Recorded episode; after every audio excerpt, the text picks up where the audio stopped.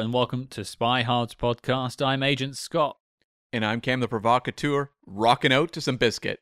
That's right, we're back on our continuing mission to explore the Mission Impossible films. And we're back with another SpyMaster interview. Uh, Cam, who do we have joining us?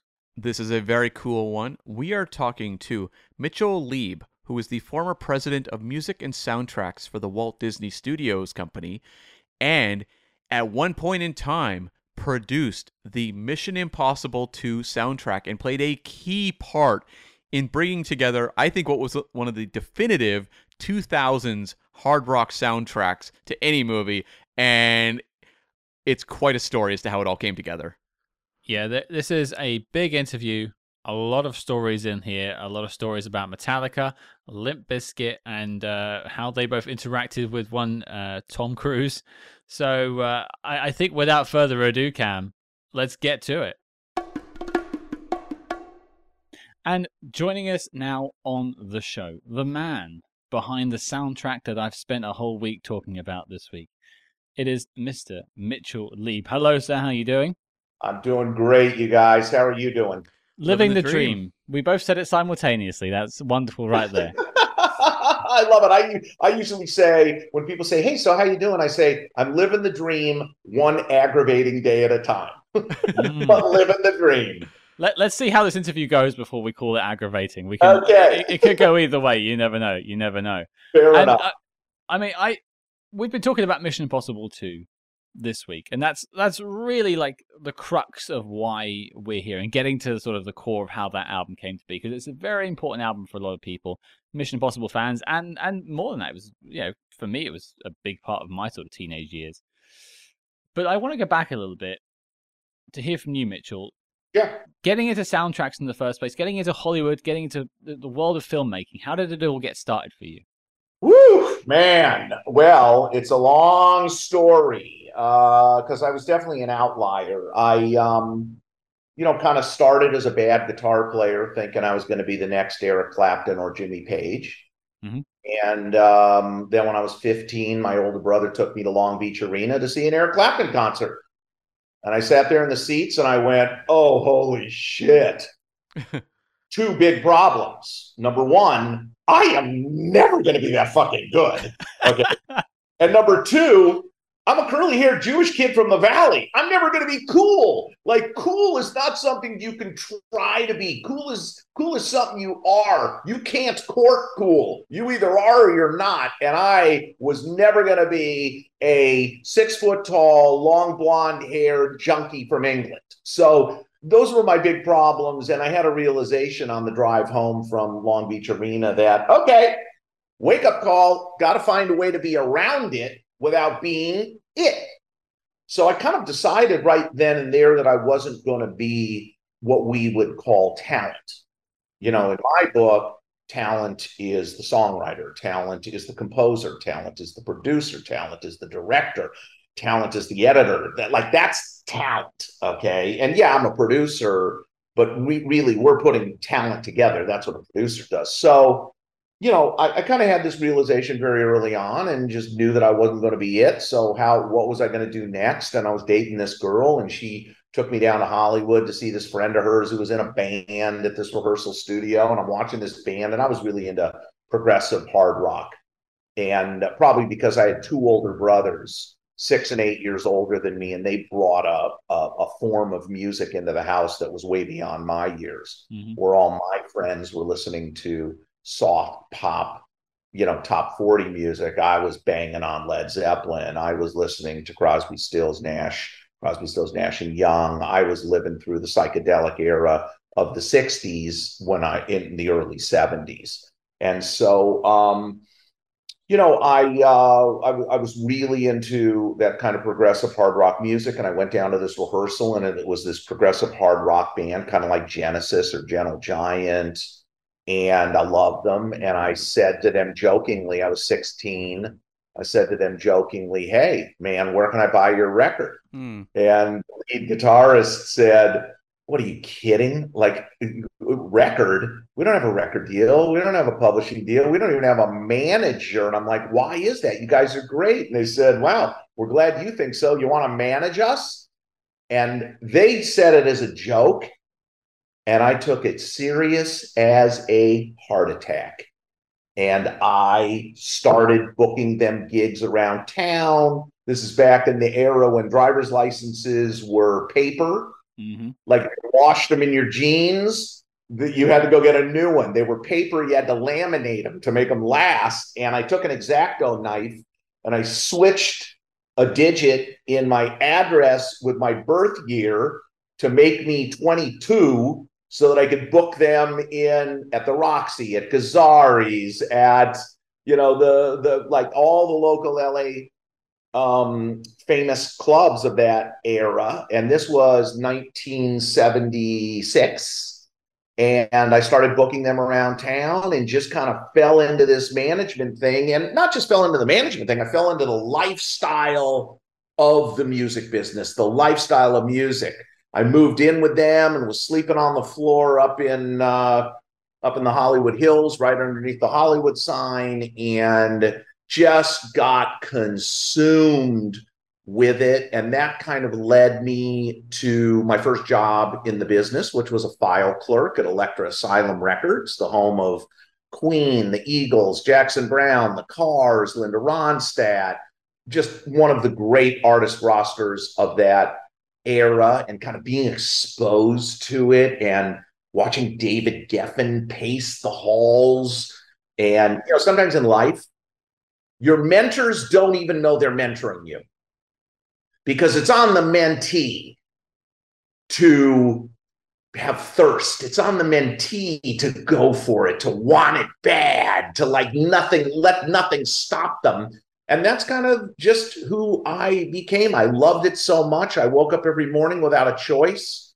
Um, I wasn't born rich. I wasn't born related. So I had a lot of very fearful, starving days and kind of managing this band. And I started managing another band. And then I kind of got this job at a small production publishing management company and started learning about music publishing. And it was actually working there that I got my first exposure to placing songs of the writers that were signed to our publishing company in movies Fast Times at Ridgemont High, Mm-hmm. Rocky with Survivor, and Eye of the Tiger. I got my first kind of experience in, oh, wow, the power of when you take a piece of music and put it to a piece of film, you create a third dimension that didn't exist prior to bringing these two pieces together. And I just loved it. I loved that idea of lighting up the screen and the audio in a theater. And um, so I, I got a little bit of taste of that. So I was still managing bands and pretty much still 100% in the pure music business, management, publishing, production, working for this small company whose claim to fame was they discovered Billy Joel. Mm. And so they had a long going royalty. Exactly. They like, like talk about fuck you money. I mean, this place was making millions. This place was making millions of dollars a year w- without doing anything, just checks rolling in from the Billy Joel album sales. And um, and I think uh, it was kind of doing that and the experience with the film end of things that kind of led me into doing um, some independent music supervision. So I kind of helped music supervise my first films when I was like, I think I was 18, 19 years old.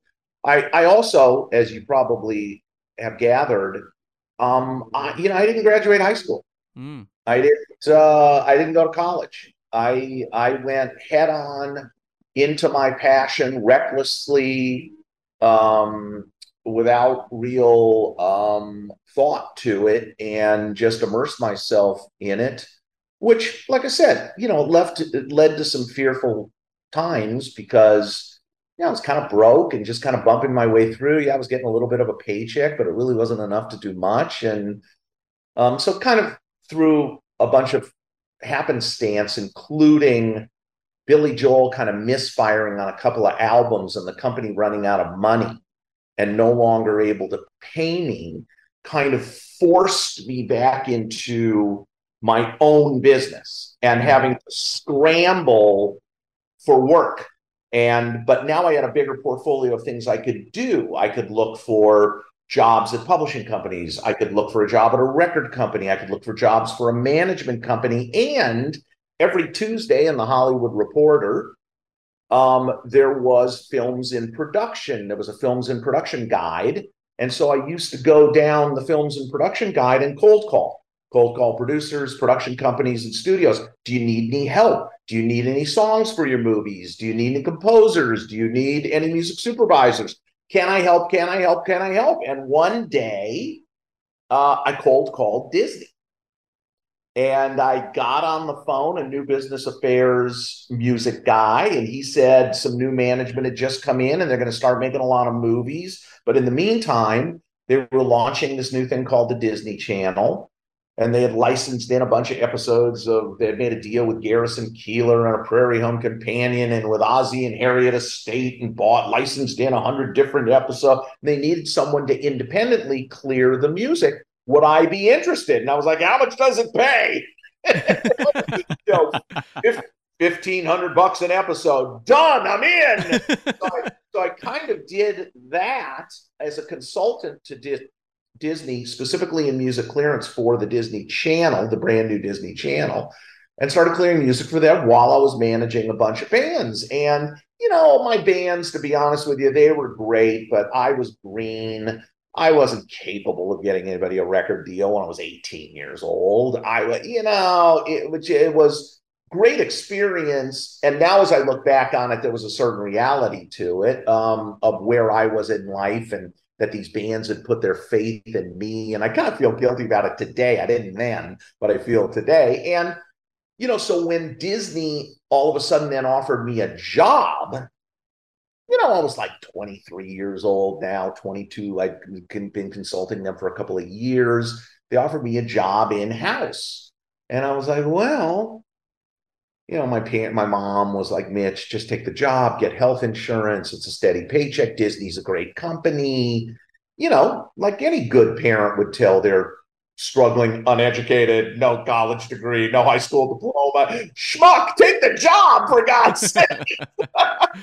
and so I took the job. And, you know, that caused me to have to cut ties. Sure. Because I couldn't manage bands and do the corporate job. So, you know, and I remember when I took the job, it was a real depressing day for me. I felt like, and this is a good life lesson for you listeners.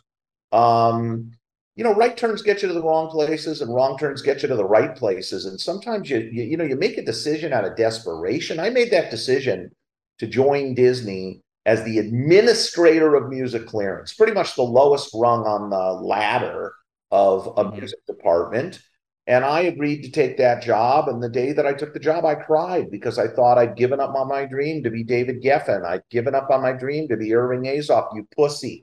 You you're doing it for a paycheck. You're doing it for medical and dental insurance. Okay, well, you'll do it until you get back on your feet, and then you'll quit and you'll go do your thing. Well, you know, at the time I thought it was the worst decision I'd ever made in my life. You know, fucking you know, on and off 30 years later, I'm president, uh, you know, of the music division at, at Disney, working on the biggest films in the business, working for the best company in the business, making bank, getting tons of stock, you know, buying Malibu out, you know, like, you know, so, so again, sometimes the decisions you make in life sometimes for survival that might look like bad moves or disappointing moves, you know, lead you to a place that you would have never gotten to had you not taken that that that bad decision in the first place. And conversely, decisions you make, like I was at Disney, now I'm at Disney for six years, king of soundtracks, Pretty Woman, Good Morning Vietnam, Beaches, Cocktail, you know, selling crazy amounts of soundtracks for other labels because we didn't really have our own record company at that time, not a contemporary record company. We had Walt Disney Records, but they only did kiddie stuff. It was long before Hollywood Records. And, um, you know, I'm, I'm soundtrack king, and here comes Pretty Woman, and everybody gives me the credit. And EMI offers me a job as senior vice president of A&R, and I'm thinking, wow, this is what I always wanted. Yes, yes, and yes. I break my contract with Disney. They didn't want to let me go. They let me go because I was a good guy and I always worked hard for them, and they could tell that I wanted to do it. And so here I take this job with EMI that I think is the best move I've ever made. Dude, I was there for two months before I realized what a joke. Now I knew what EMI stood for. Every mistake imaginable. It was Oh, that's good. worst record company in the business. I mean, I'm telling you, it was the worst record company in the business. I couldn't get any soundtracks. They had no money. It was a fucking joke. And then they sold the company and it got merged. And all of a sudden, the same people who hired me are now all fired. I'm the only one who's kept. A whole new team of people came in, and I just did not dig it. And that was when um, Clive Davis approached me. And um, I had such respect for Clive because that was a guy, you know, I thought to myself, okay, I'm going to go suck off this guy for a while. I'm going to, I'm going to ment, I'm going to be mentored by Clive Davis and he's not even going to know it. And so I took the job for Clive as senior vice president of West Coast A&R and soundtracks and went in there and helped finish the bodyguard. And then we kind of hit a rough patch, meaning that, um, you know, the roster was kind of struggling and he wasn't allowing me to pick up soundtracks. And Clive was very, anybody who's ever worked for Clive will say the same thing. And listen, he's the greatest, rec- one of the greatest record executives in the history of the business. So I'm, I'm not going to dog him. I'm just going to say, when you work for Clive, it's his way or the highway. And Mm. basically, you can walk in and say, like, I, I brought him this movie called Groundhog's Day. And I said, dude, Groundhog's Day, this is going to be a classic. It's going to last forever. There's an end credit song spot. You know, we have this artist. I want to find the right song, have him do the end credit. I'm telling you, this is going to be a good thing for the artist. Clive watches the movie, he says to me, it's not going to make a dollar. Hmm. Wait, Clive, that's not the way the movie business works. I mean, if you're saying it's not going to succeed, I mean, it's going to make $10 million probably in its opening weekend. It's going to, I'm telling you, this movie isn't going to make a dollar. And so there were about three or four of those that came along where I realized, gosh, as bad as I thought EMI was, this is kind of even worse because it's not going anywhere. What am I going to fucking do? And then out of the blue, um, Arnon Milchan, who produced Pretty Woman and owns a company called Regency, who brought his own international funding to the table, owned all his international rights, including the music publishing rights, um, approached me and said, Look, I'm doing 13 films a year. I need an in house music guy. You'll produce all the soundtracks. I have an Elektra distributed label. Come and run the whole damn thing publishing, the music department, the record thing, uh, you know, leave leave Clive, come back to the movie business, come back to the movie business. And I went back there, and now all of a sudden I'm working on films like JFK. I'm working on films. I'm doing, you know, Natural Born Killers. I'm doing like all of a sudden I'm doing these great movies, Boys on the Side, Empire Records. I'm selling Empire Records. I sold like 3 million soundtracks from a movie that was only released in like seven theaters. it's become like a cult sick um, that's now going to be a Broadway musical that I have a little piece of. Oh, nice. And um, so I'm loving working for Arnon. It's about three years into it. I was touching about, I was doing about 15 films a year, including soundtracks. And then um, my contract came up and we were renegotiating for me to stay. And Disney came after me and they said, look, since you've been gone over these last five, six years, we started a record company called Hollywood Records. It's a fucking disaster. No, like, number number one is it's not succeeding in the artist business, but more importantly, it's a big political problem for us because we want to keep all our soundtracks in house. We don't want to give them to Atlantic. We don't want to give them to Elektra. We don't want to give them to Universal. We don't want to give them. We want to keep them in house, and the filmmakers will not deal with them. They don't want to deal with them. We need a guy in there that people will want to deal with. You're the guy. Come back to Disney. And so they made me a deal to come back as senior vice president of Hollywood Records to reboot the record company, and that was in 1995. So when I went back to Hollywood Records, something that I didn't anticipate was they had a head of music who hated Hollywood Records because she was promised that she was going to get to run Hollywood Records. Okay. Mm. But but the chairman wasn't really being straight with her. And all of a sudden I come in and I'm like, hey, this is going to be great. Kathy, we get along. You're the head of music. I'm the head of soundtracks. I'll do all your soundtracks. We're going to have a great relationship. And she said to me, Mitchell, you will never get nothing against you. I like you. You will never get one of our soundtracks because I will make sure that every project, I will find an artist on Sony or an artist on Atlantic that we can't get unless we give them the soundtrack.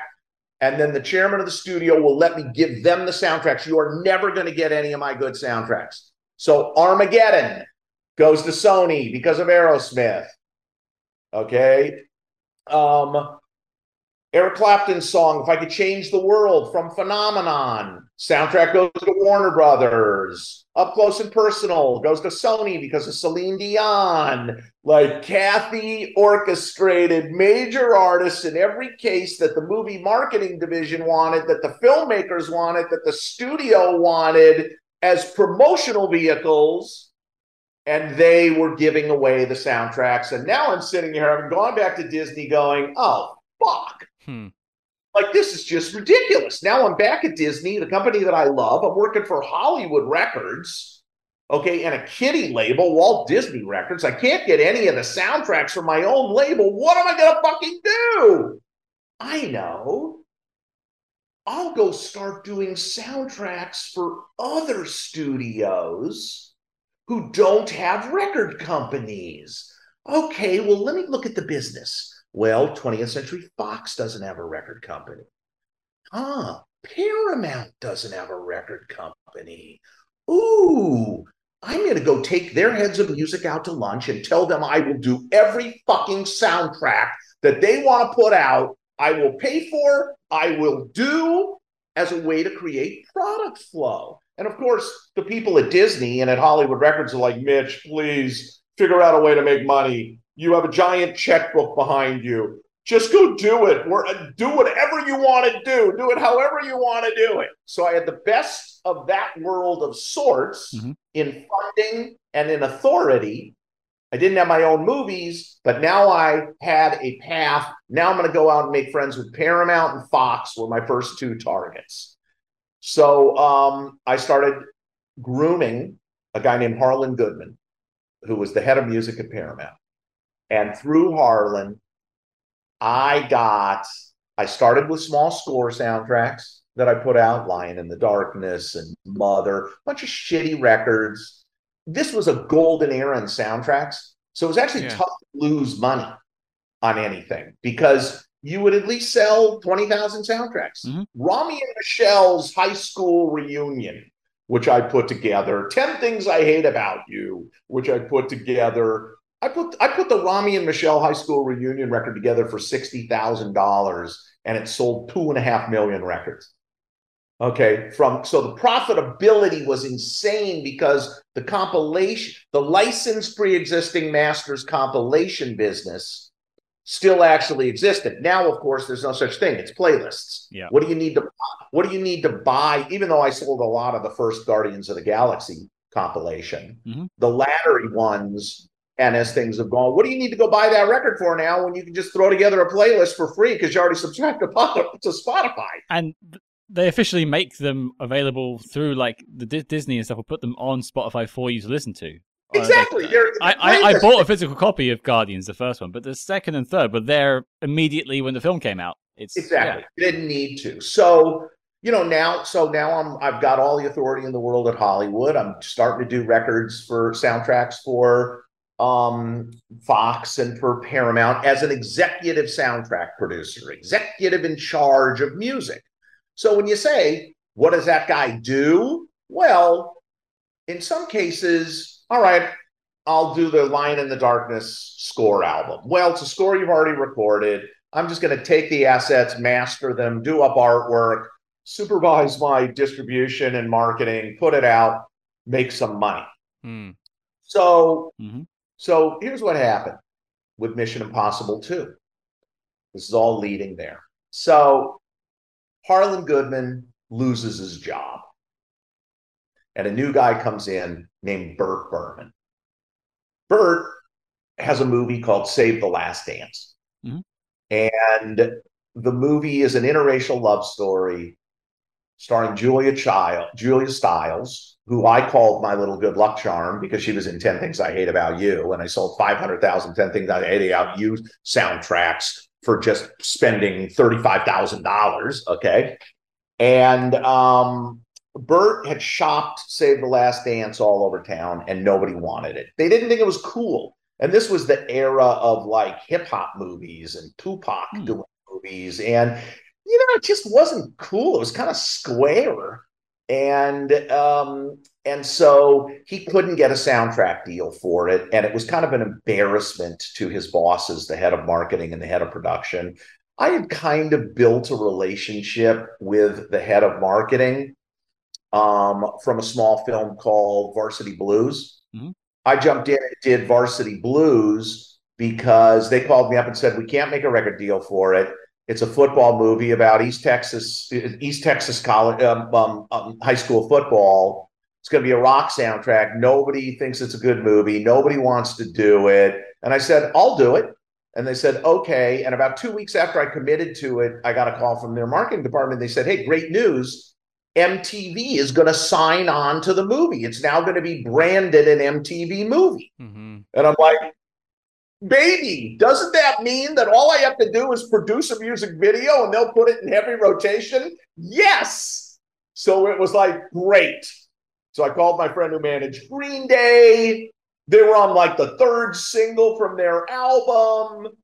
Warner Brothers was already like, all right, it's the album's petering out in sales. We don't really want to spend money on a music video. I said, if I step up with the money for a music video, will you license me the song free for spots and for the movie? But I'll pay the $200,000 for the music video. And I went back to the Paramount marketing people, told them, and MTV, and said, how about if I give you a Green Day single? And they were like, what? Absolutely. So I sold 2 million soundtracks off of Varsity Blues. So when Burt Berman couldn't make a deal. Oh, do you have a question? Well, I was just going to follow. I was just going to follow. No, no, it's fine. I'll just follow up with with with the Varsity Blues question because I don't know the soundtrack very well, but I'm trying to think of the Green Day song that was released. Is it Minority? Nice guys finish last. Ah, damn! I should have known that. That goes with the film too. Dang. Okay. Sorry to interrupt. I just had to know that. Go on. Yeah, no, no, no. It's okay. Yeah, yep, yep, yep. Actually, is it good guys finish last or nice guys finish last? I think it's nice guys. Nice, nice guys. I think. So, um, so all of a sudden, like I delivered for MTV and I delivered for Paramount, and like this guy Burt Berman kind of loves me, but he can't make a record deal for Save the Last Dance. And I get a call from marketing, the head of marketing, a love, wonderful guy named Arthur Cohen. He says, "Mitch, can you stop by the studio for a second? I want to show you something." I'm like, "Yeah, sure." I go by the studio. He shows me the trailer for Save the Last Dance, and I'm like, "Wow, it's an interracial love story." Wow, it's it's um wow, it's fucking uh Julia Stiles, you know, and it's a dance movie. It's about him teaching her how to dance. So it's music on screen. Um, I love this. He says Burt can't make a record deal for it. He can't find anybody who wants to do it. They say it's not cool. And of course, I coined the phrase, well, that which isn't cool is sometimes the most broadly commercial. Right. Yeah.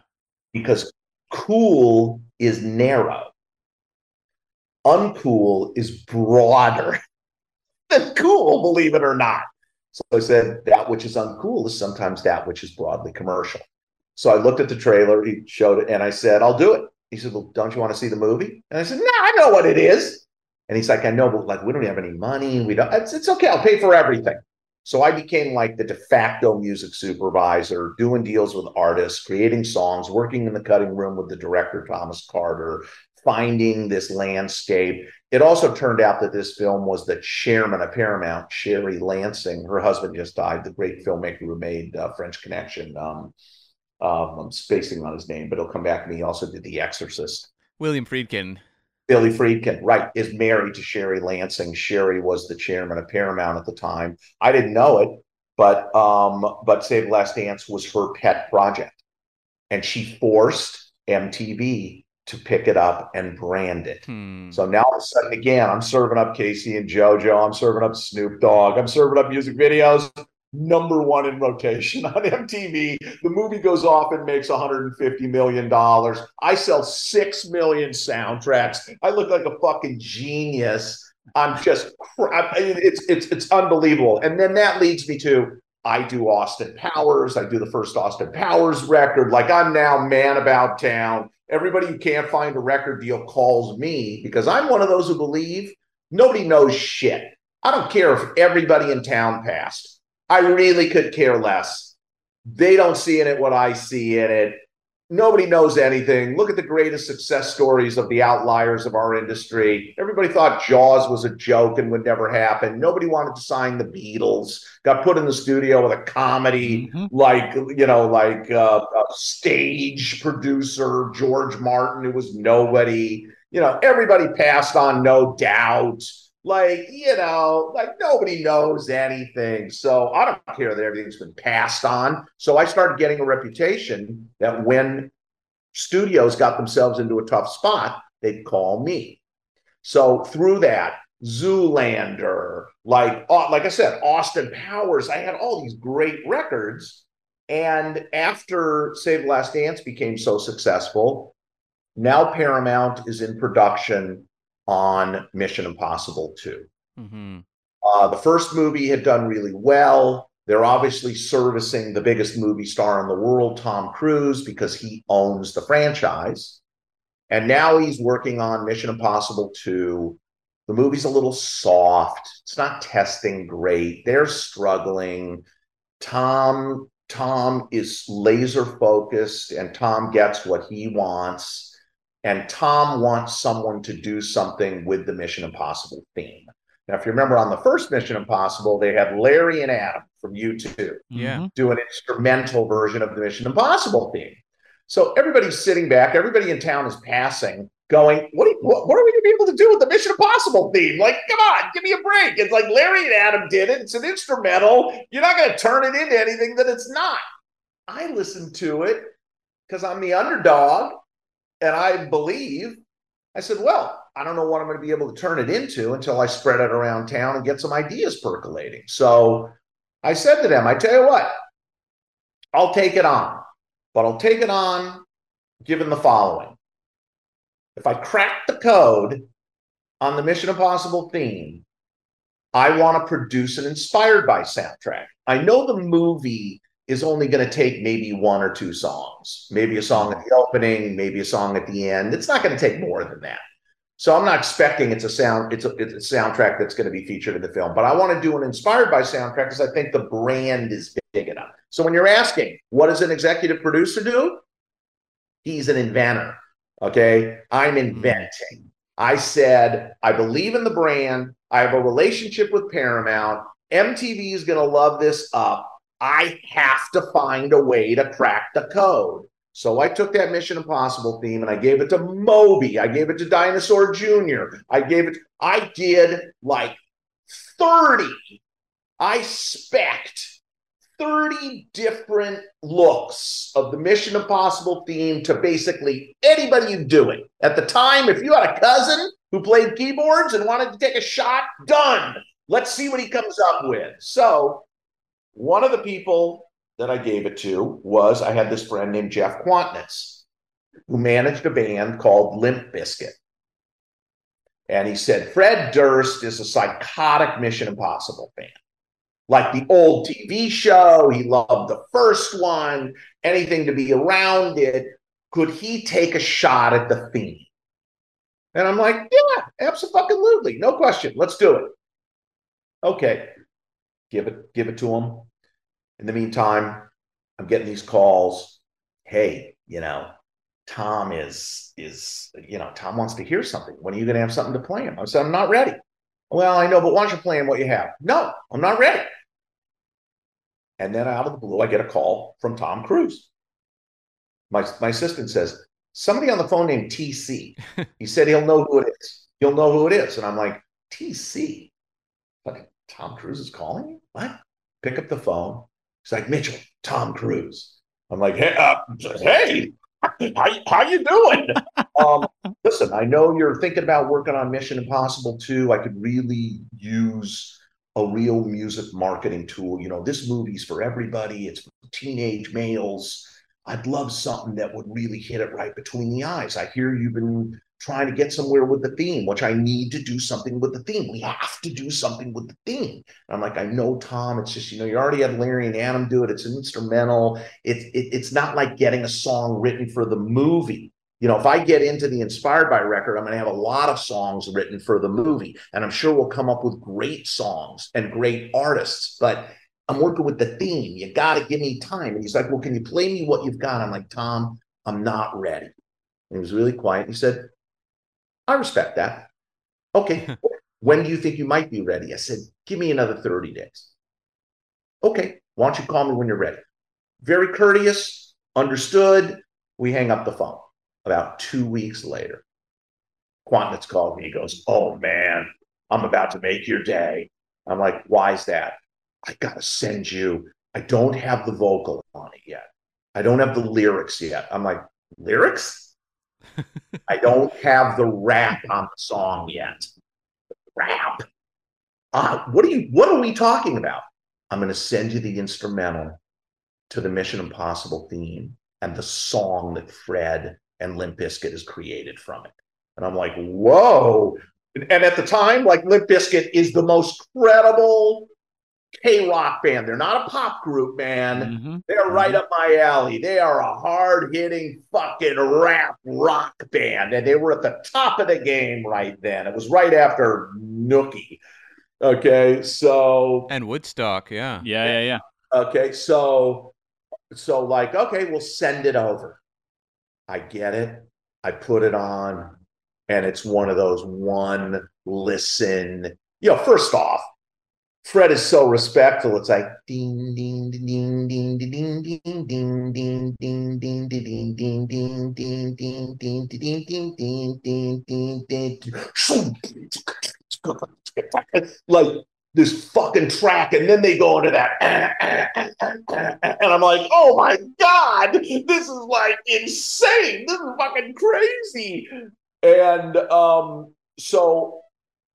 I, I, the way that I recollect this is so I called Harlan, who was consulting the company, even though Bert was in, because Harlan had started the project and whatever. And Harlan said, We got to go play it for Tom. And I'm like, well, okay, but it's not done. I gotta wait. I gotta wait for the lyric. You don't get too far ahead of this. You don't want to get too far ahead where where all of a sudden you're finished and Tom doesn't have a chance to weigh in. I'm like, dude, that ain't the way this is going to work. Don't say anything. Sit tight. Give it another couple of weeks. Within two weeks, finally, I get in what was pretty much that finished record with Fred's rap on it. And of course, I'm sitting there going, oh my fucking God, this is a giant record but now I got to play it for Tom. Is he going to understand it? he going to? He thought I. He thought we were just do, messing with the instrumental. Is he going to? Un- so I got on a plane and I flew to Australia, where they were shooting, and sat down face to face with him, and played it for him.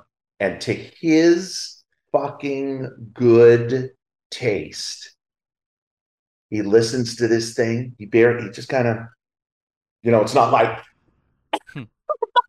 so I'm sitting there like, ooh, does he like it? Does he not like it? Does he get it's hard to read the room? He's just sitting there, focused.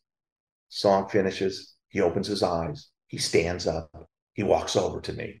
He shakes my hand. He says, Congratulations. This is going to be huge. he said, But one thing I need Fred to change a lyric. Wait, What's the lyric you want you want him to change?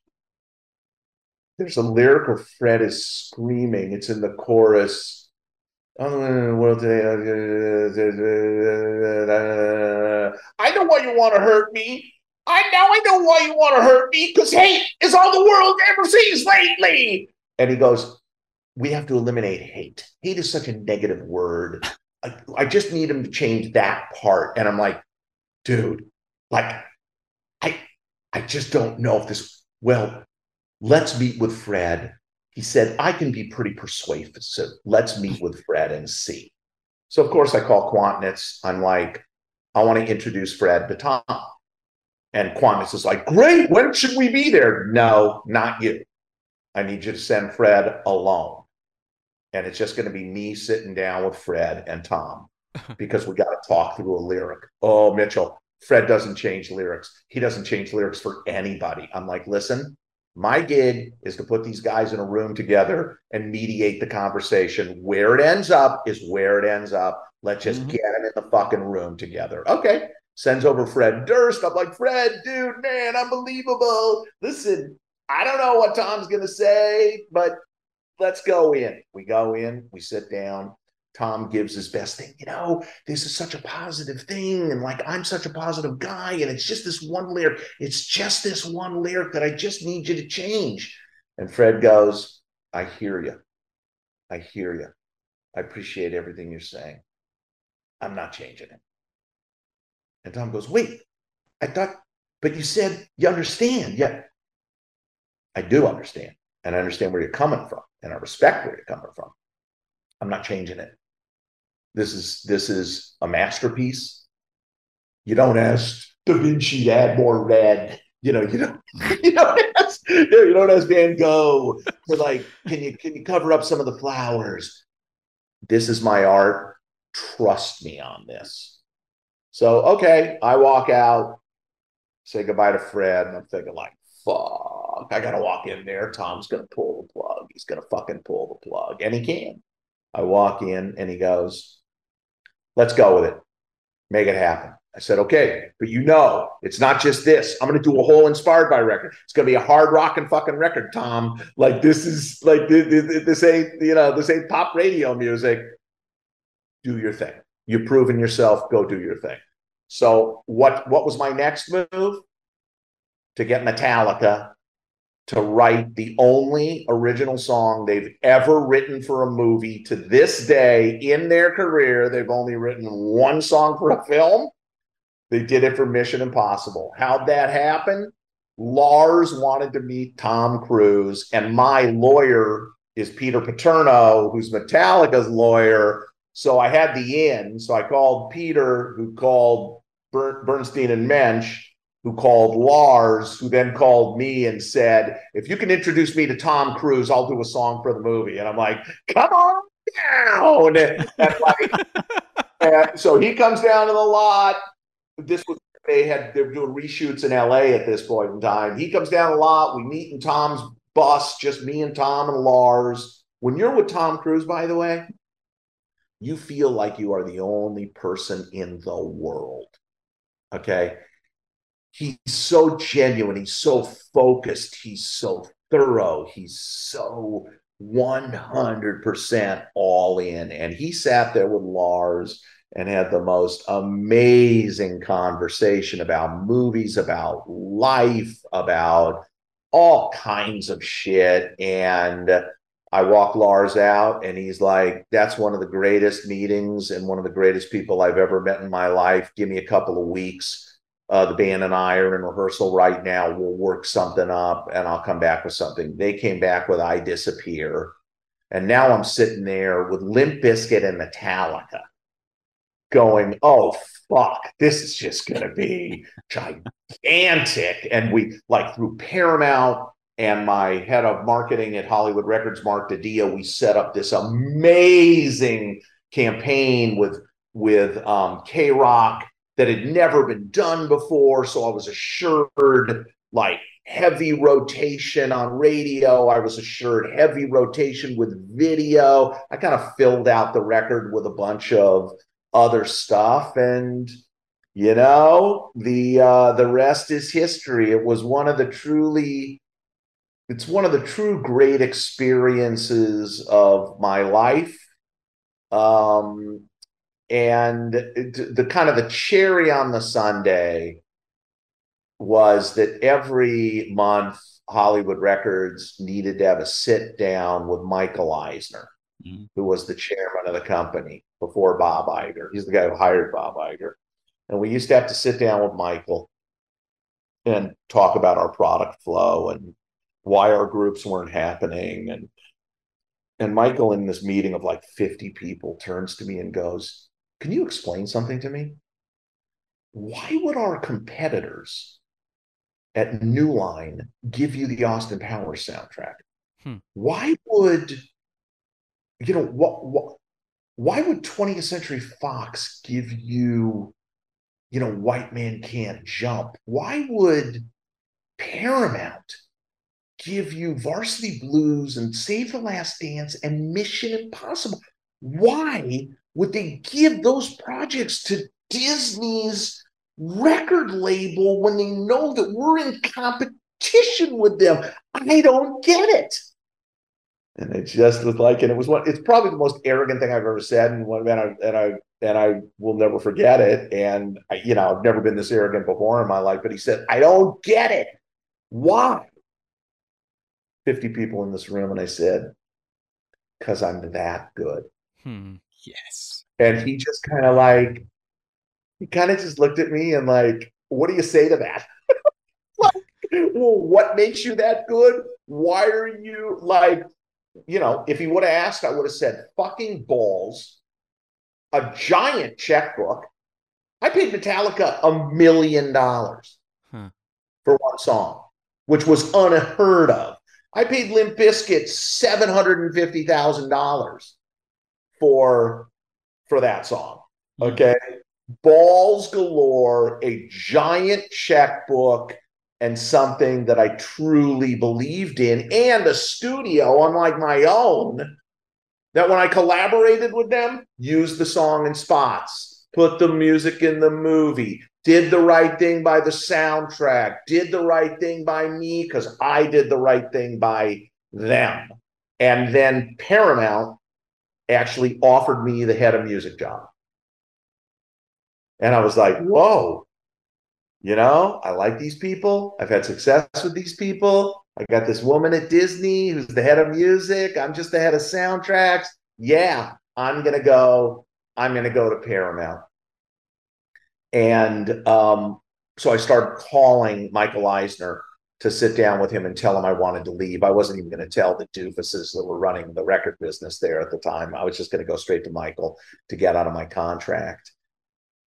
And um, so I finally get the meeting with Michael. I go in, I say, I'm leaving to go become the head of music for Paramount. And mind you, Michael had come from Paramount. He used to with Jeffrey Katzenberg back in the day he used to run production of Paramount. He said to me, No, you're not. I said, What do you mean? Like, Michael, no, I'm leaving. It's just like before. I've run my course here. We've had a lot of success. This has been great. There's no room for me to grow. I'm leaving. He said, No, you're not. Give me one good reason why I shouldn't leave. And he said, Because Kathy Nelson's leaving the company and we're going to make you the head of music and the head of soundtracks. You're going to have both jobs. And I was like, whoa, okay, okay.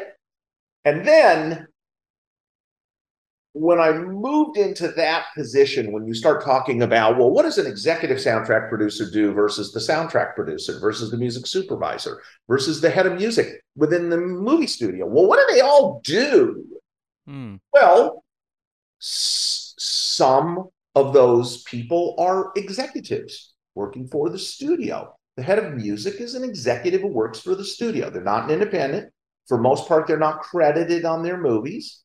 Their job is to make sure, working with the director and producer and post production people, making sure that music, that whatever the movie needs musically is delivered, is contracted, is um, follows the protocols of how much publishing do we have to get versus not administrated, they're responsible for delivering the music, which includes all kinds of stuff. You know, the soundtrack executive is in charge with working for a label as an executive, pushing his own artists and trying to sell records. That's the bottom line of the record business. Well, you know, the film studio doesn't really care if you sell soundtracks. Why? Okay, hey, we sold a million records we made three million dollars. Woohoo! Hmm. Um, we're in the hundred million dollar business. We're in the billion dollar business. We could give a fuck about $3 million in soundtrack proceeds. What we care about is marketing. Mm-hmm. Care about is perception in the marketplace. What we care about is attracting audience because that's what leads to hundreds of millions of dollars in business. If we happen to sell soundtracks on top of it, good for us. So, what you have is I don't want to say that everybody's at cross purposes because they're not.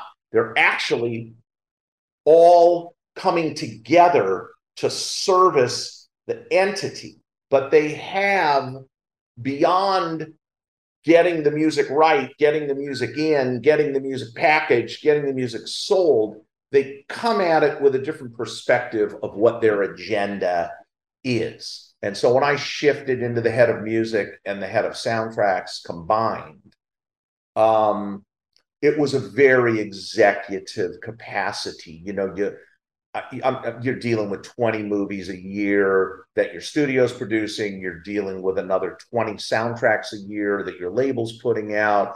You're, you're just not in the cutting room as much. You're prioritizing the projects. You have a staff of people who work for you. You're moving the big important boulders around, and you have a unbelievable team of people that are doing the nitty gritty on the granular level that is really helping things move along and get done. So it, it is a very, filmmaking in general is an extremely collaborative effort. You know, record making is a very insular thing. In most cases, mm-hmm. it's just the artist and his producer with a little bit of conversation with an A&R guy, but it's a very insular process. Filmmaking from the get-go is a collaborative effort that literally takes hundreds of people to execute. And so it begins to be an egoless thing because you're really just showing up to do your part of a bigger whole. And I respect talent too much. You know, I respect Jerry Bruckheimer too much. I respect Gore Verbinski and, you know, um, all of the great filmmakers, Chris Nolan. I respect them too much to ever try and be anything in their world except for someone who helps them get it done. I'll swim through a mile of shit if there's genius to back it up. And mm-hmm. uh, so, yeah, it, it's, um, you know, an independent music supervisor's job is really just that. They are hired specifically to work on that movie, specifically to try and help advance the needs of that film. A soundtrack producer um, it, it, who gets a credit for that is oftentimes the music supervisor because they ended up, you know, when you're producing the music for the film, you have to service what the visual and picture needs. And then that tends to live as the element that you put on the soundtrack. Very rarely are you doing a different version that's just for the soundtrack. Sometimes you get into that with singles, but for the most part, you're creating music for a movie that then is placed on a soundtrack album to go try and make additional revenue, maybe bring some marketing to the party. But for the most part, it's really being created to enhance the playability of the movie. But the Disney way always was it was a tripod of priorities. It was produce music for playability, produce music for um, marketing and produce music for asset consumption and monetization. And kind of in that order. You first produce because you're making the best movie you can make. You secondarily produce with marketing in mind so that, well, if I need an end credit song anyways, might as well go get a great artist, might as well take a shot for a hit. Then the hit markets the movie. And then lastly, with Disney, you know, in most cases, whenever we hired songwriters, we owned the publishing. If we hired composers, we owned the publishing. If we hired Metallica to do a song for a movie, we owned 50% of the master. You know, you you you you create that music for playability and marketing, but you do it with a sensibility of, well, we're also in business to try and monetize uh the assets. And we had, God, we had, we've had some terrific, terrific years of, um, you know, changing. Gone is the, you know, that great soundtrack era where, where, you know, you could put out a record and sell a half a million units of a compilation. You know, I think probably Guardians of the Galaxy 1 it was really the last compilation. Mm. That was a real that was a real movement. That album, like uh, it was huge. I think we sold. I think we sold five million records, and anybody who, who tries to take credit for that music is lying. Um, I'm not going to take credit for it because the music was really chosen by the writer and director mm-hmm. from day from day one, and I just happened to be the lucky guy who was at the record company who said, All right, let's throw it together on a soundtrack. I'll pay minimal advances to the various record companies who own the masters. Okay, 1500 here, 2500 here. Okay, I put together again that Guardians of the Galaxy record, the first record, $60,000 to put together, sold 5 million records at the time, which was still, you know, even if you want to call it $10 a record, even though it was averaging more than that, do the math. I mean, like, whoa, the profitability of what used to be in the music business from albums has completely shifted because now that the consumption has changed to DSPs, to digital streaming platforms and consumption you know what you what you now have is you know miley's i was just reading miley cyrus's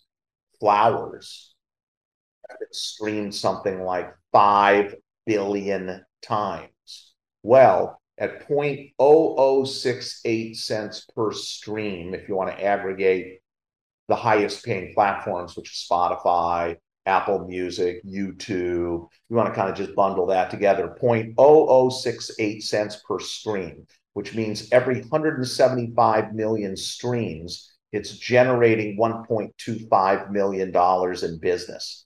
It's 175 million streams. Miley does 5 billion streams on one song. You're talking about a $30 million song before you're even calculating radio performance income. So the wow. that's how the business, you know, once upon a time, everybody was buying a dozen bagels. Then they started showing up at the bakery ordering one bagel at a time.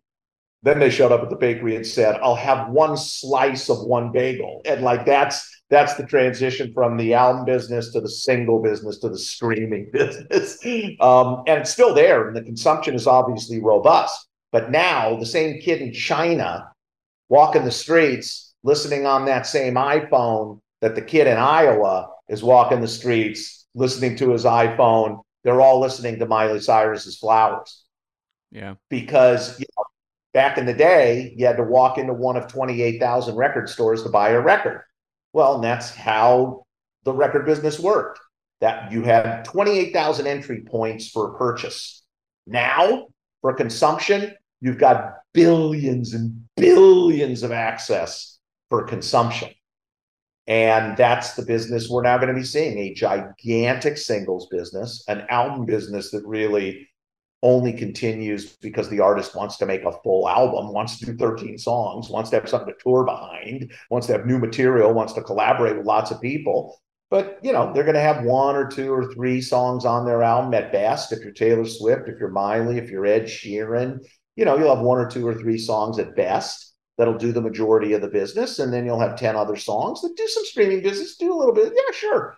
But they're they're just not going to be the accumulation of the of the consumption and um, blah blah blah blah blah man i yeah I, feel, you know, I hope I hope I haven't bored the shit out of you. No, this has been fascinating. It's, no, no, no. This is this is the school. This is this is learning from the master here. And I, you, know, you talk about like uh, singles, it's actually just all cyclical anyway. Because if you look at how like the fifties and sixties, it was all EPs and singles they were doing. You wouldn't get longer form albums with vinyl records. You'd get them, but they wouldn't be anywhere near as popular as EPs would be back in those. You talk about the Beatles. You mentioned them earlier. They made their money with you know Twist and Shout and stuff like that. It wasn't it wasn't the actual albums. And it's funny it's going back that way. But I wanted to, to bring up marketing because I, I kind of want to get into the granular of the album, the MI2 album, a little bit more. Just a couple more questions I had. Um, marketing being the first one. And one thing that the Limp Bizkit track and the the uh, Metallica track both have in common is they have music videos for them. Yeah. Which is part of the strategy, I imagine, for marketing the film because you know the trailer for Mission Impossible 2 has the Limp Bizkit track attached to it. That's helpful for that. but you know, you've got you know, I think Fred Durst even directed the video for the Limp Bizkit track, if my memory serves. Yeah, Um, and I mean, the "I Disappear" tra- um, video is one of my favorite Metallica trailers. I mean, uh, sorry, music videos of all time. But like, were you involved in that part of the process too, of Yeah. getting the music videos done? And yeah, what was what was that process like? Um, well, you know, again, um, you know, one of one of the big reasons why Tom Cruise and Paramount wanted to do music in the first place was marketing. They, Mhm. you know, by nature, they had an old title in Mission Impossible that had an older following from the TV series. Then, then the Brian De Palma Mission Impossible came out and did really well and showed potential, but there was no guarantee about what would happen with a second one. There was no guarantee of a franchise. Okay. And um, and I think what they saw with that first Mission Impossible was it really did not attract the kind of teenage male audience that they had hoped. It turned out to be a little more intellectual, a little more adult. So Tom was committed to increasingly, and he's lived up to it to today. Tom was always committed to, well, the next one, we're going to blow more shit up. The next one, we're going to have this motorcycle chase. The next one, we're going to have a helicopter stunt. And I'm going to leap off the fucking tallest building in the world. Like, you know, he was reeling in international audience and also high sensibility teen male and and and and you know male ah, trying to trying to attract men.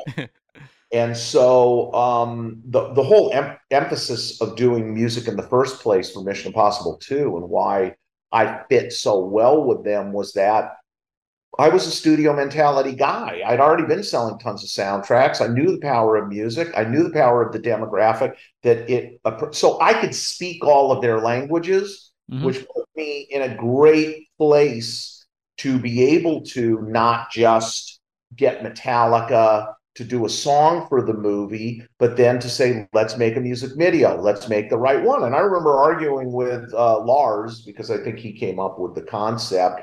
If, if you think about what that music video is, you know what it is? It's a takeoff of Bullitt. It's a takeoff of Steve McQueen's movie Bullitt with a green Yep. Mustang, the, the Yep. San Francisco. It's like it has fucking nothing to do with Mission Impossible. It was like it was like I remember the art. It was like, dude, fucking do a video. And and the thing is, at the time that we made the video, you'll laugh at this. So both songs are in the movie. Mm-hmm. Limp Bizkit is in the movie at the beginning when he's scaling. When he okay, and Metallica is in the movie at the end. Mm-hmm. I believe is how it worked out. At the time, Metallica song was not in the movie yet, and Tom was not committed to using it in the film. And so when we went to make the music video, Lars was kind of like, "Look, we're happy to be involved. We're glad it's a hit. We're glad you guys got a big KROQ promotion. We said we'd do it. It's inspired by a record. We get it. Yeah, we're not in the movie. Like we're, we're gonna make our own fucking video, and we're gonna and you're gonna pay for it." And it was like, "Oh God, man." And so I had to do a lot of back and forth with Tom because by this point, Tom had a great relationship with Tom. I would call him regularly. He would call me. We'd meet secretly. You know, he he had this ninja dude that was his handler who was like, you know, when you got the call from the fucking ninja, you know, uh, TC is requesting your presence. It's like, okay, where and when? Uh, you know, tonight at fucking midnight. You know, it was it, it, it was a lot of that kind of elite movie star, bigger than Mhm. life type of thing. And I was happy to show up wherever because I'm just a portion of from Van Nuys and look at me. So I was always happy to do it. But um, yeah, we um, I had to do a lot of defense going back to Paramount and going back to Tom and saying, look, the music video, this is what it's going to be. And Tom going, but it has nothing to do with our movie, dude. The song's not in the movie. You know, like I understand where they're coming from. The- the- If you really want to harness the power of who Metallica is to attract, let them do their thing. Bet the fast horse in your stable. Mm. Okay, just put your money on the fast horse. I'm paying for it. Just do it. Just go along with it. You know, the Limp Bizkit video was like a fucking joke. It's like a B-rate it's like a B-rate spy thing, and he goes into the restaurant with the thing cuffed to his wrist. And like, oh my god, Tom, you know, Tom just was like when he saw that video, he was like, I spend all this money to make my movie look great. Look at this, look, look at this cheap shit vid. And I'm like, again, you're don't don't try to put your shoes in who the fan is for this artist and and and how, where this video is going to be consumed. So some of my job always is shrink. Mm. To be a mediator, it's to be the guy that understands all so that when you're talking to the various players and participants and part of the team who only do what they do, you can speak their language, but also speak all the languages and be able to communicate and, and have people reach the right decisions, the best decisions. And um, but yes, so I was in the middle of that, and I paid for the music videos. I mean, meaning I wrote the checks for the music videos as well, and they were not cheap music video. Well, the Limp Bizkit one was cheap, but the um, but the Metallica video was not a cheap video. I want to say we spent close to a million dollars on that. You know, just mm-hmm. by the time everything was said and done, yeah. and um and then you know uh, and then working with paramount and tom about the coordination and the, you know it was tricky back in the day because you had to put out a single and it had to saturate at radio and then it would climb the charts. Today you release something and it's immediately number one. And the question is how do you keep it from falling? Mm. how do you keep it from falling? Back in those days you'd put singles and videos out six to eight to 10 to 12 weeks before the movie. Yep. Um, if you believed in them and hoped that you could grow it so that you were top 10 the week the movie was released. And that's where you knew you would saturate boldly. And I think with both Metallica and Limp Bizkit, I was lucky because we did this campaign. It, it was a cross campaign between MTV and um, KROQ at the time, which was the biggest alternative station in the in the world. And um, you know, they virtually guaranteed me that I was going to be number one rotation out of the box. But you know, number rotation is just that. Like you go back to the payola era where um, you know people would pay to play. Mm-hmm. And so theoretically, you had a number one record because you were getting the most play and but was it really selling the most? And then you know sales would fall behind. Sometimes it would be the equivalent. Hey, you'd have a number one radio single and you'd have a number one album. But every now and then, back in the day, in the '80s, '70s, and '80s, what you'd see is number one radio play in a single or an album that just wasn't, you know, wasn't even top 20. And that's where you kind of knew, oh, okay, they're paying, they're paying for the spins. Not only that, you were paying for fake reporting. They weren't even really playing the song 30 times a week. They were reporting that they were playing the song 30 times a week. So there was a lot of corruption back in the business in the old days. Today, it's all radically transparent mm. because it's all tied together. The play is the consumption. Nobody listens to the radio anymore okay you're you're you're online. You're you're you're looking at something on tiktok. You're looking you're going to spotify and listening to the latest release of whatever. You're you know who knows where you're finding it. And it's it's it's honest to god truism as to how many streams. Now it's not completely accurate that you don't know how long. In order to be counted as a stream it has to be X amount of listening time. It isn't mm-hmm. technically a full song.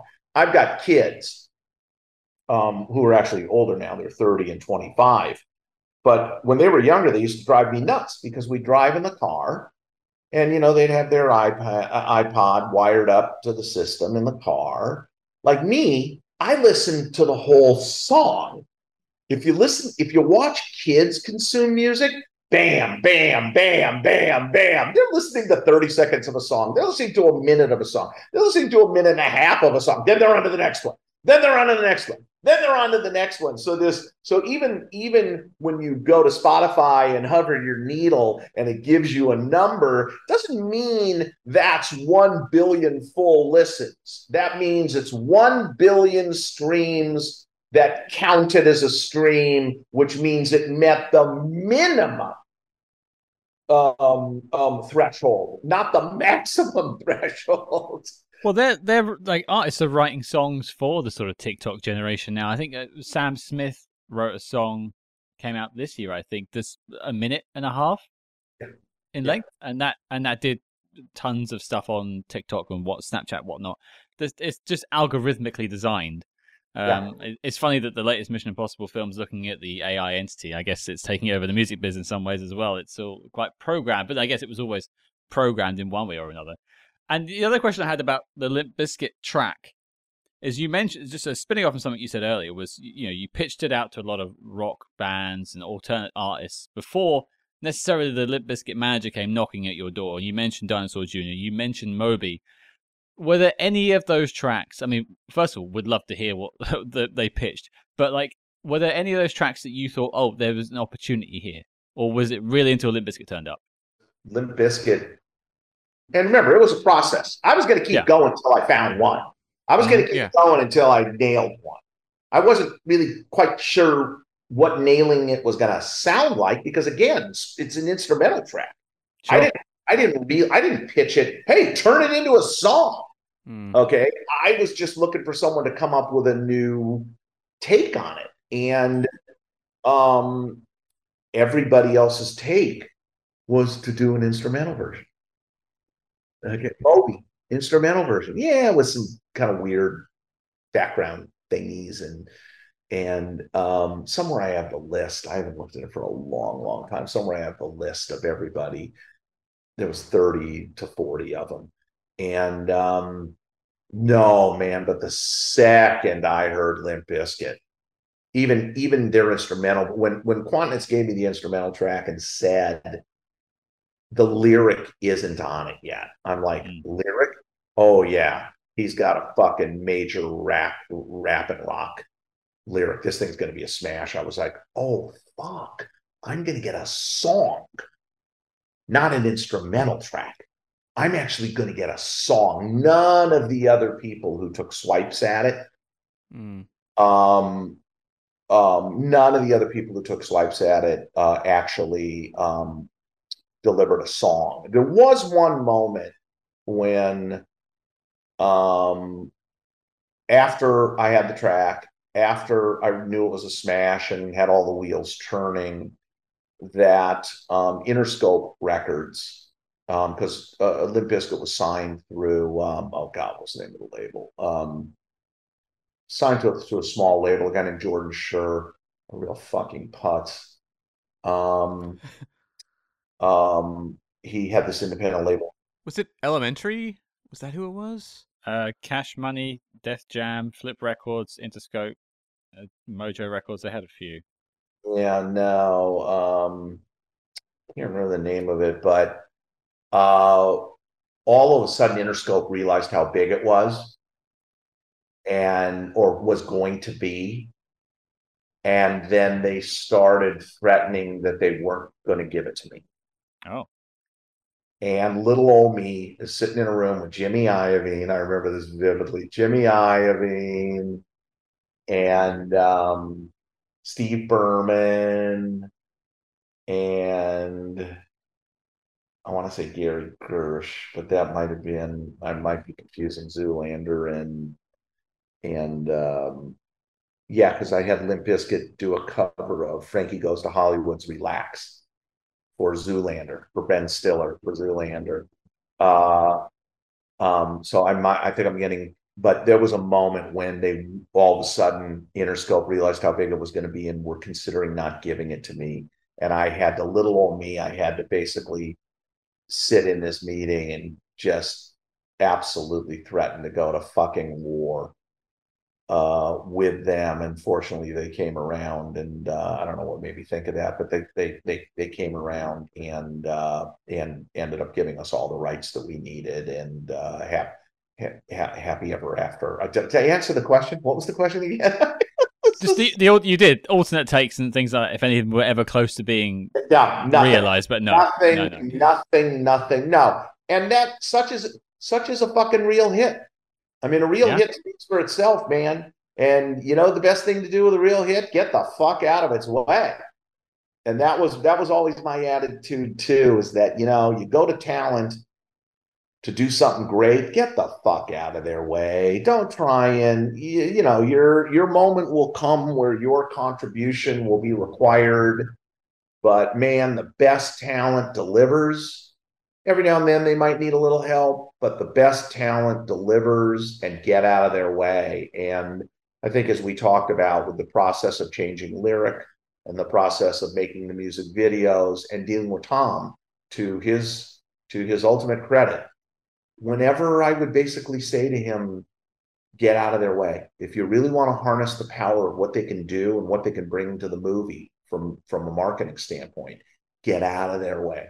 Don't try and put Mhm. them in your box. Number one is they won't do it because you're not cool. You're Tom Cruise. It's Mission Impossible 2. That's not the world they live in. They're, they only get one career. You're going to work on lots of movies. They only get one career. And they're not, some of these artists will not compromise. And when you're talking about Fred at that moment, you're talking about Metallica certainly at that moment, these are not artists that were going to compromise. They'd sooner walk away and say, oh, well, didn't work out Right. and then we then we we would be we we would be the ones to uh to lose and you know i'll tell you something that's very satisfying to me is that with all the subsequent mission impossible movies Mm. Even the first one nobody accomplished what i accomplished on that man nobody accomplished what we pulled off on that fucking yeah nobody nobody nobody did and it, it was it was really a lot of reasons. We were an underdog. Hollywood Records for Hollywood Records to have that record for Hollywood Records to have a Metallica single to have a Limp. Bizkit single like we you know that it's it's the miracle of yes there's a lot of people in the industry that believe oh anybody who had the Beatles would have succeeded oh anybody who had U2 you know go to the Rock and Roll Hall of Fame the first thing you see when you walk in is a pass letter from Clive Davis to Paul McGuinness I don't really think this band has any unique vocal sound. I don't think the songs are any good. Everything sounds the same. I wish you luck, but not for me. Right. Maybe one of the biggest fans that ever was. And so, you know, so many things, so many things have to go right and wrong to create the platform for something to um, become big, let alone pop culture phenomenon. I mean, you can't really chase pop culture phenomenon. You just do your best work and hope for the best outcome. I'd never, I'd never say that uh, Mission Impossible 2 was pop culture phenomenon because it wasn't, nor was the franchise. I would say that Barbie is pop culture phenom. Mm-hmm, Right. 100%. Okay. My friend Kevin Weaver at Atlantic did that soundtrack. Spent a shitload of money on all of those tracks. Um, that that that uh, that's really a good example of what would be considered the biggest kind of soundtrack in, in contemporary times. In today's times, that would really be considered the, the the greatest spend and approach to try and create the magic of the old of a contemporary big hit soundtrack album. And I still don't know if they'll make enough money to recoup all those costs, but um Yeah. and and and clearly the movie didn't need it. You know, like No. like Quite true. there's no single the the Dua Lipa track. Yeah, it's okay. It's a little generic for my tastes, and it's not like it's streamed five billion times. Um, nothing came close. That movie is just uh, defies gravity. You know, it, it Yeah. really does. But yeah, I'm very proud of Mission Impossible 2 in my life and my career, especially being an underdog. Um, look, it's nothing when you're head of music at Disney and putting together Beauty and the Beast that you know is going to be a billion dollar hit, and you throw down to get John Legend and Ariana Grande in the studio to duet Beauty and the Beast. You know, yeah, satisfying. Got some big artists. Isn't it wonderful? Isn't it great? It kind of lacks invention. You know, it's kind of just you know, it's it's paint by numbers, uh, following the dots, and there was a lot of that at Disney because that's the kind of place it is. It's a very commercial kind of studio. It it uh, you know um, I won't say no invention because obviously there is and was, and you had to create a beast for live action and stuff like that. But it's not the same as the real. Um, God, I was scrappy. Mm. God damn, I was scrappy back in those days and really doing it to just defy logic and follow a scent. And thank God Disney backed me because otherwise, Mission, Mission Impossible for Paramount would have never ever happened if Disney didn't basically empower me to do what I thought needed to be done with no authority. I'm sorry, I had all the authority. I had no one telling me what I could or couldn't do. And uh, there's something to be said for being able to own the when people talk about control your own destiny. Um, doesn't always end up well, but on that one, man, that's one of the proudest projects of my career. And as you can tell, I love talking about it. I'm very passionate about it and that experience. And it's uh, beautiful to be able to sit with you guys and talk with people who actually still care about it, who are looking back 20 years. Um, uh, yeah, 23. Yeah. Yeah. Who are looking back and, and appreciating uh, what we did even way back then. It's really I I I can't thank you enough. It's just a, a pleasure to talk about it and to be with you talking about it. We interrupt this program to bring you a special report. Red Alert SpyHards, we are shaking things up over on the Patreon page. That's right, we are launching an exclusive new show where we tackle the exploits of the small screen's greatest secret agents, like Jack Bauer, George Smiley, and beyond. And don't forget, every month you also get two Agents in the Field episodes where we decode the adventures of your favorite spy actors in their biggest non spy movies. But Cam, tell the people what we have coming up next. Scott, we're getting a little obsessive this week on Agents in the Field because we're looking at the 1958 Alfred Hitchcock thriller, Vertigo. What heights of madness will this episode climb to? So don't get left out in the cold. Help support your favorite spy movie podcast and join the circus at patreon.com slash spyhards. But before this message self-destructs, let's get back to the spy jinx. Well, I haven't had much of a chance to sort of blow smoke at you particularly about this album, but like, I mean, take a look around the instrumental was my band's opening track. Like yeah. we used it with the echo pedal. I had the guitar. That was me. I was doing the Wes Borland guitar style for that, and that was you know you birthed that at UN Limp Bizkit, and that's it, it, means a lot. And you know, I I like a lot of music soundtracks. Uh, a lot of the ones you've worked on. I like, for instance, one job I had was Scrubs, the TV show. You've got your name on that. That's a very important soundtrack to me. Uh, the, uh, Colin Hay, stuff like that. They are artists I've been listening to for as long as I've had that soundtrack, and that's thanks to you know I know Kristen Miller and Bill Lawrence worked a lot on that too, from what I've been told. But like, that's a uh, if we have a chance, maybe I'll grab a question of you later on about that. But I, I wonder if Cam has any more questions about Mission before I move on. Well, I was just curious. We've talked, you know, obviously about Limp Bizkit and about Metallica being like the spotlight focus of that soundtrack, but just in terms of like assembling the other artists, because I mean, I was a huge fan of the Godsmack song "Going Down," yeah. the Rob Zombie, um, you know, "Scum of the Earth." How about the uh, How about "Have a Cigar"? Yeah, from the Foo Fighters. Which started as a Taylor Hawkins track. Oh, really? It was gonna it was a Taylor Hawkins track, and then it just progressed so great that they decided to call it Foo Fighters. When I first bought into it, I was buying into Taylor Hawkins. It was going to be a Taylor Hawkins solo track. And then uh, and they just loved it and got caught up in the whole thing. And then I was fortunate enough to be able to they they let me call it a Foo Fighters track, which which was awesome.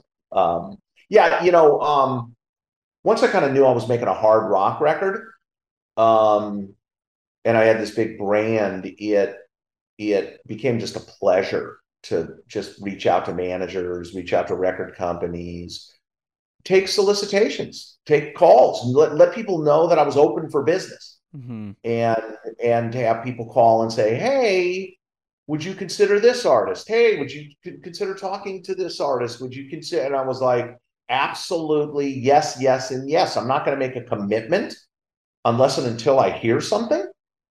And and the good thing about an inspired by record, the enjoyable thing about an inspired by record is, you know, it doesn't have to fit picture. Mhm. When you have to fit picture, it's it's a completely different universe. Um, when you can just get turned on, like I remember when the Godsmack track got got turned in, I was like, oh, I fucking love this. In, done. I want Mm-hmm. um, you know, in a if it had to fit picture, well, I might take the pitch, I might hear it, I might love it, but then I got to go to the cutting room and I got to see if it works. And then maybe it doesn't work and I need an extra eight bars of the guitar part. So I got to go back and go, will you do eight more bar? Will you, ah, the bridge doesn't really work. We want to cut the bridge out. And the chorus doesn't really work. So we're only going to, we're only going to feature the verse into the B part. We're not going to feature the chorus. Then we're going to come back to a verse. Like there's an acrobatics that goes into um, marrying and uh, cultivating the right music for the sake of playability of the picture. Now, granted, beauty is in the eye of the beholder. Um, you know, I used to go to a cutting room to sit down with my director and editor to try songs up to film, and I'd go in with a basket full of tapes to try lots of different things. Mm-hmm. Um, sometimes I'd go, I really think this works, and I'd play it.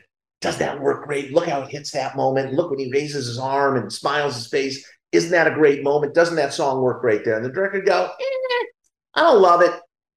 And then I'd play him something else and go, I don't think this works that well, but I thought I'll play it for your consideration. And the director would go, Ooh, I really like that. okay. And movie making, in large part, is a director's medium. right. Yeah. Every now and then, there's a Jerry Bruckheimer. You know, every now and then, there's an Uber producer that's really driving the process.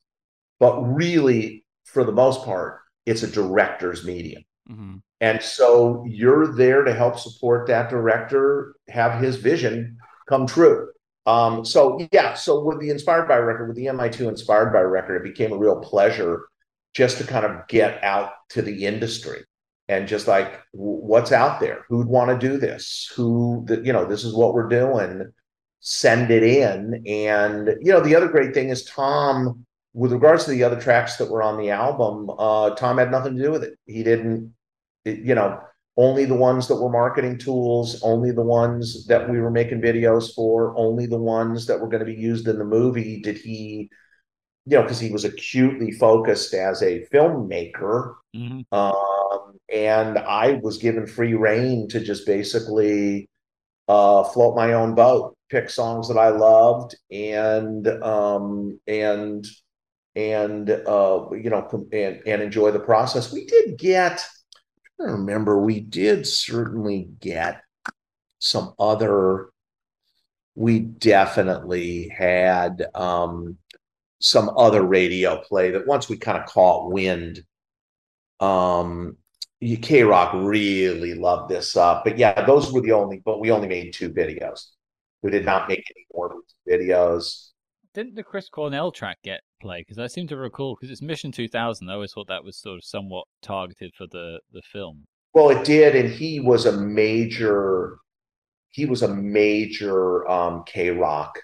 Yeah, You know, a lot of the artists. Soundgarden and Oh yeah, yeah, yeah. He was a staple of of KROQ, and um, uh, you know, the, I I- do remember that in some cases, you know, KROQ actually, hey, would you be interested in this? Hey, you know, what about this artist? Hey, what about? I mean, to boil it down to thirteen tracks, fifteen tracks. How many tracks is on the album? I don't remember. Seventeen believe you me, there were a hundred tracks in play, you know, to get Mhm. to to to to end up filtering down to the ones that uh, we got. And um, and then you know you start bumping up against against the digital limits of how many minutes of program you can actually put on a CD, which I think at the Yep. time at the time I want to say was 51, 52, like let's say. Anyways, um, you know, I come I come from a long I come from a long playing album uh you know Yep. time. And so I was really I still to this day I'm still into long playing albums so yeah there were a lot of um there were a lot of tracks in consideration that that ended up boiling down to the lucky ones who who made it. And like I said I didn't have to be at the mercy of picture or a filmmaker to ultimately make mm-hmm. the final decision of what went on that record Well, okay. Final question I have for Mission Impossible, and I'll, I'll, I'll move us on to sort of wrapping stuff on questions. For you now, looking back on it, and you talk about it being an important record to you, it's an important record to us certainly, and I can assume a lot of our listeners loved it too. What's the track on the album that you're most proud of?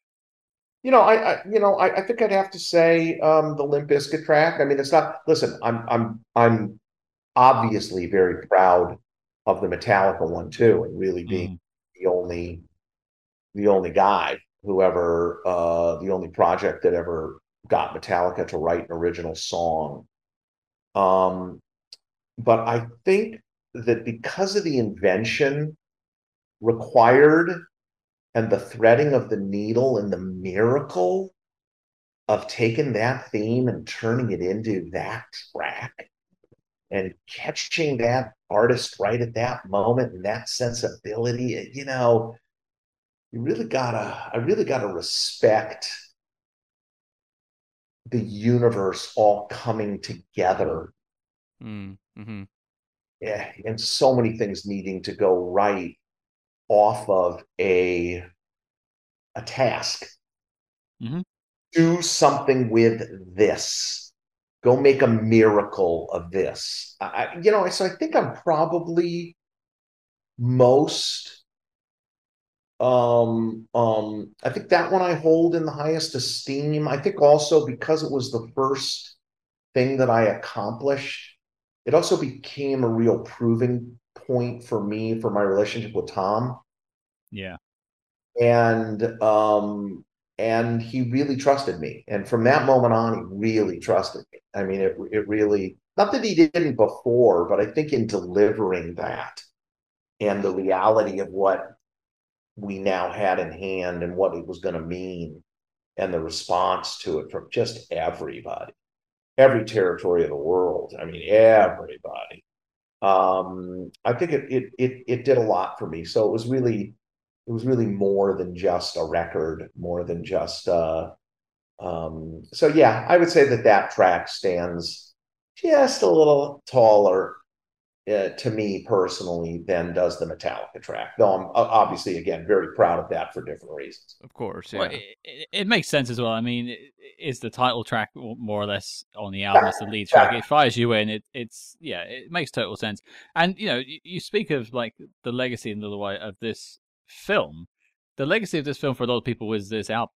Right. Yeah. It's what I mean because it's a it's a weird effing film. You know, compared to the other Mission films, slow mo, doves, all kinds of stuff going on Mission Impossible too. But people think about take a look around. They think about I disappear, and that's that's the positivity of it all. And, I, and I, that's what I like to stick to is the good stuff. Well, that makes me feel really good uh, because I agree with you. You know, that movie, um, John Woo's a great director, and it was stylistically very indicative of who John Woo was. You know, I Mhm. think coming off of Face Off. Yeah. I had done Face Off. I did the soundtrack to Face Off as well. And I think he was coming off of Face Off and proving that he was a very, very, very stylistic filmmaker. And um, I think on the surface, that made for a real promise of what Mission Impossible 2 could be. Like all movies, complicated movies, big budget movies, it had its problems, and and nobody Mhm. was really sure what it really was going to be. And then it ended up really performing really well. I don't think it goes down in history as one of the best of them, I think always the original seed. You know, I think the first one will always be remembered because it was the birth Mhm. of the franchise. And then I think probably if you look down the line, it was um well, listen, uh we'll see what number seven is. Number eight? Is it seven or eight? Part two. Eight. Eight's the next one. Eight's the next one, yeah. Yeah, we'll see what it is. I mean, I think they're they're a little they're a little concerned because seven did not, especially coming off of Top Gun two. Yep. I think they're a little concerned that it did not um, get a bigger audience, find a bigger audience. Um, I but you know because of this digital world we live in now, I, I mean, I really think that what's old is getting older very quickly Yep. and um and it it is in its own way it's kind of predictable and i think also the interesting thing is i'm not really sure that there's a movie star in the world who just as a movie star opens a movie i think it has to be a combination of that movie star that particular title resonating that particular moment i think that all came together on top gun 2 and reiterated the notion that Tom is the biggest movie star in the world. So, you know, oh my God, when Mission Impossible comes out, oh my God. I mean, geez, they were expecting that thing to just blow the doors down. And what ended up happening was it got kind of an older audience and it wasn't greatly received. And so now I think the franchise is up against it a little bit. And I think eight will be the end of the franchise unless something turns around or unless they then go to completely reinvent it like a mod squad you know some young mm-hmm. hip you know mission impossible 9 you know the new team like and and try and catch lightning in a bottle i just don't think unfortunately i'm just i think mission impossible lives bigger cerebrally than it does in actuality uh, right now as far as uh, consumption. So I think they're up against it. But let me tell you, if there's anybody who'll figure it out, Tom Cruise. Tom Cruise will figure it out. He is the, one of the most brilliant filmmakers ever in the history of the business, beyond an actor. And um, you know, I'm I'm looking forward to seeing what they pull off. I know they, that whole train sequence they pulled out of two. I'm sorry, they pulled out of part two. That was supposed to be Okay. part two. They put it in part one because they felt that they didn't have enough bang for the buck. And even by putting that into part one, which is what drove it over budget, now all of a sudden part two is thin. They're trying to go back and get more money to shoot more, and Paramount's like, ah, I don't know, I don't think so. You know, it's it's tricky. It's tricky business making those big movies. Um, anyways, what else would you like to talk about, if anything? Well, I I think the thing is we haven't covered the Austin Powers films yet on the show. So I feel like we just may have to book you for round two at some point to get that the Austin Powers story from you because it sounds like it was quite an important album for you as well. Oh yeah, it really, it really, really was. Um, and again, it's one of those great stories where nobody in town wanted it. Everybody thought the movie was a joke, and uh, and of course I was like, I'll take it, I'll do it. Uh, yeah, as a matter of fact, if if we have another conversation, maybe what I'll also do is I'll send you my filmography, uh, which is, I think I've touched 450 movies Wow. I mean, because I was always, you know, once I left my kind of solo career and I was working for major companies, you know, I I basically, you know, it was 40 years of touching 10 to 20 projects a year. Yeah. So, you know, that's why you blink, you look back on the career and you blink and go, oh, fuck. There's like 467 titles on this thing. um, but uh, yeah, God, I've been just so lucky, man. I uh, I've been lucky, but I'll tell you, I worked hard. I worked hard and I left blood on the field every day. And I was not a yes fan. I was not a yes man. I was a I will kill for you. I will die for you. I will make my best recommendation to you but ultimately it's your decision. Whatever decision you decide, I'm behind you a thousand percent, whether I agreed or not. That's the kind of worker I I was, and uh, gosh, just looking back on it, man, I loved every day of it. I didn't love every day of it when I was living through it, but damn, man, now I look back, loved every day of it. Wouldn't change a damn thing, including doing this interview with you guys. well, you talk about like the blood, sweat, tears, the effort. That's you. We're the lucky ones for having you Mhm. here, to having this conversation. So thank you for that. I, I think what we'll do in true Mission Impossible style, we'll have a part two where we come and talk about Austin Powers. Dig it. So we'll leave him. We'll leave him on a cliffhanger. Dig that it. story's out there. We'll bring it back. The last question I have for you, Mitchell, and this has been asked to every single person that's ever been on the show, three years worth of interviews. We talk about spy movies every week, from Mission Impossible, James Bond, everything we talk about here. Mitchell, what is your favorite spy movie of all time? Um, spy movie. Um, blah, blah, blah, gosh, gosh, gosh, gosh, gosh. Um, and you've worked on a few good ones. Yeah, spy. I mean, like you, you don't, you wouldn't consider Inception a spy movie. Um, It's got it is it- corporate espionage. and it's it's a James Bond riff at many points. you know, it, it, you know, for I mean, I think,